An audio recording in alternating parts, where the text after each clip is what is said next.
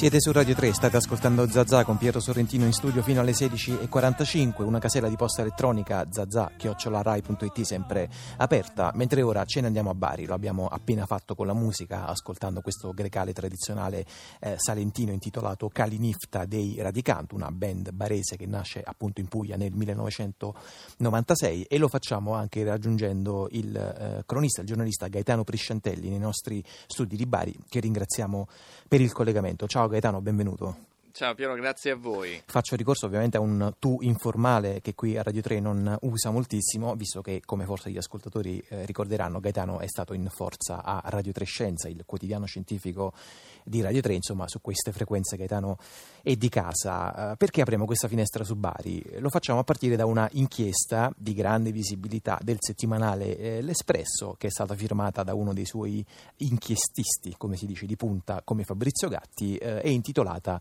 migranti in 100.000 sono scomparsi. Eh, il sommario dell'articolo, che è molto lungo, recita così: La grande fuga dopo lo sbarco, mentre bruciamo miliardi per l'accoglienza, senza riuscire ad aiutarli né a controllarli.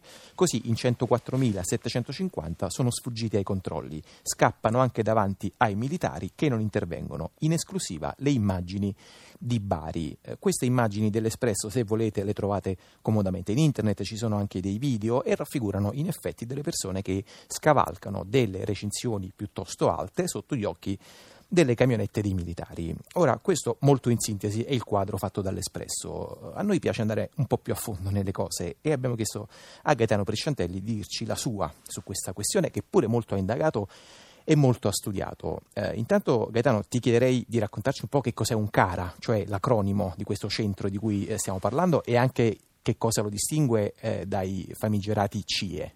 Sì, la confusione nel caso di Bari è dietro l'angolo perché c'è un CARA vicino all'aeroporto, accanto c'è un CIE, ma un CARA è un centro di accoglienza per richiedenti asilo, cioè per coloro che eh, chiedono di accedere a un diritto che da noi eh, è riconosciuto in base al diritto internazionale, che è, quello, è il diritto di asilo. Quindi eh, lì si possono incontrare persone che raccontano eh, storie eh, difficili. Eh, un giornalista pakistano la cui famiglia è stata eh, bersagliata da attentati che cerca di fuggire avendo subito eh, il lutto di, di, parenti, di cari, di, di amici. ecco, abbiamo incontrato una persona così, abbiamo incontrato un medico ehm, che chiede asilo perché scappa da una situazione di guerra. Eh, si incontrano persone che sono lì in attesa appunto di, che venga esaminata stata la richiesta eh, di asilo mh, presentata ai sensi del diritto internazionale. Quindi c'è un primo dato, cioè non sono dei condannati, non sono dei, delle persone tenute eh, sotto sorveglianza, diciamo. Diciamo che sono il contrario di quello che per noi è un colpevole, cioè sono delle vittime, mm. eh, possono essere delle vittime, chiedono che venga riconosciuto questo loro status di persone che subiscono eh, una violazione dei loro diritti per come li conosciamo noi, i diritti umani fondamentali. Senti Gaetano, eh, andiamo un po' più a fondo, come provavo a dire qualche, qualche minuto fa, sulla sostanza della questione. Tu appunto hai molto studiato eh, la questione, ti, ti, sei informato, l'hai raccontata, ne hai scritto. Sì, ho avuto la fortuna lavorando per la RAI di, eh, andare, di andare, a vedere eh, non solo prima di questa inchiesta, ma prima degli scandali eh, italiani, tutti italiani, eh, sulle presunte eh, truffe ai danni del sistema di accoglienza, cioè sulle, sui presunti profitti illeciti sulla pelle di queste persone, cioè nel momento in cui l'Europa riconosce eh, che vengano spesi eh, delle cifre per favorire eh, l'accoglienza di queste persone, per favorire la loro permanenza all'interno di questi centri, eh, l'accusa è che qualcuno eh, trattenga questi soldi, che lucri eh, sulle condizioni di queste persone. Pa- sono delle accuse che gli stessi ospiti del CARA e del CIE eh, mi avevano diciamo, segnalato, mi avevano segnalato delle situazioni. Eh, verificarle è molto complicato, la magistratura ha già le sue difficoltà a verificarle, però eh, diciamo eh, le persone che sono dentro mi hanno segnalato più volte eh, che esistono dei sistemi attraverso i quali quello che è destinato a loro invece viene trattenuto eh, all'interno del sistema. Ti hanno segnalato anche una serie di, eh, diciamo adesso mm, uso una formula un po' riassuntiva, di problemi reali, concreti che queste persone si trovano a dover affrontare. Eh, hai voglia di riassumerle un po' diciamo, per punti questi, questi elementi? Per esempio la faccenda eh, raccontata dall'Espresso di queste persone che scavalcano le reti eh, apparentemente sotto gli occhi dei militari. Tu ne hai dato per esempio un'interpretazione un po' diversa da quella che raccontava il settimanale. E il settimanale ha presentato questa immagine accompagnandola dalla classica didascalia eh, piena di punti esclamativi, guardate, scappano, fuggono.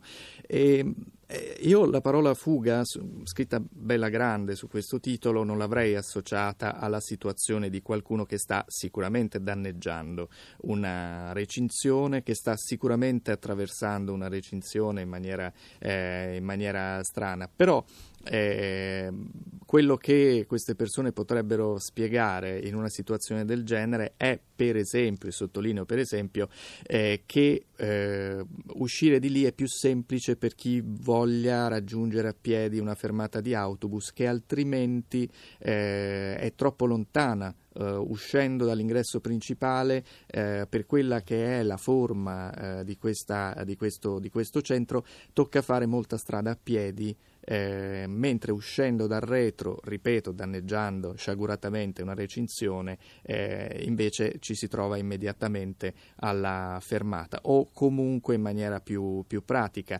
Eh, non è corretto quello che eh, in questo caso farebbero, però è quello che succede, cioè è meno grave di quello che mm, eh, rischia di essere eh, stato raccontato. Ecco. Beh, certo, appunto, poi non c'è bisogno di ricorrere, per esempio, a Susan Sontag per capire che la didascalia di una fotografia è parte integrante, anzi forse ancora più fondamentale eh, dell'immagine stessa. Eh, senti Gaetano, ci vuoi raccontare ancora un po' qualche altra cosa della quotidianità di questi ospiti, di questi richiedenti asilo del Cara di Bari?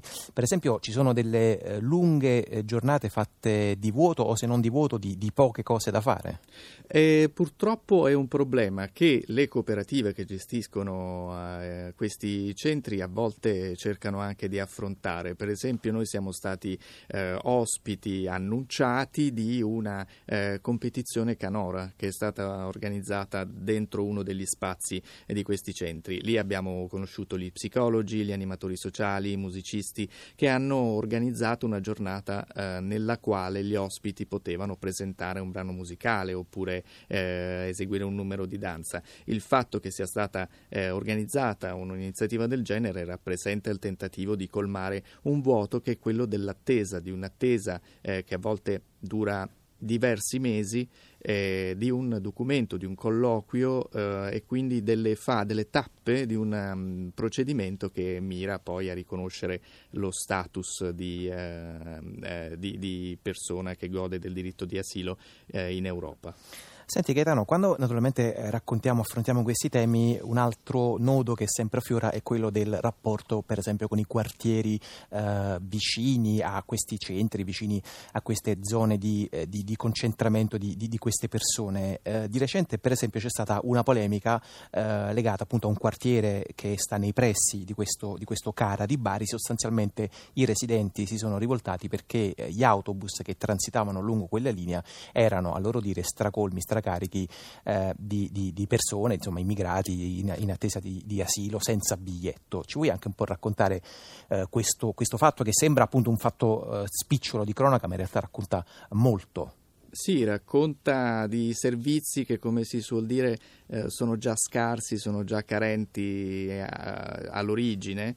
E in questo caso, esattamente come anticipavi tu, c'era una linea di autobus che arrivava alle fermate eh, dei quartieri eh, adiacenti già carica di queste persone che comunque per riempire la giornata eh, hanno bisogno di, di, arrivare in città, di arrivare nel centro della città e di passare del tempo lì dove magari improvvisano un'attività attività economica oppure semplicemente sostano nei giardini.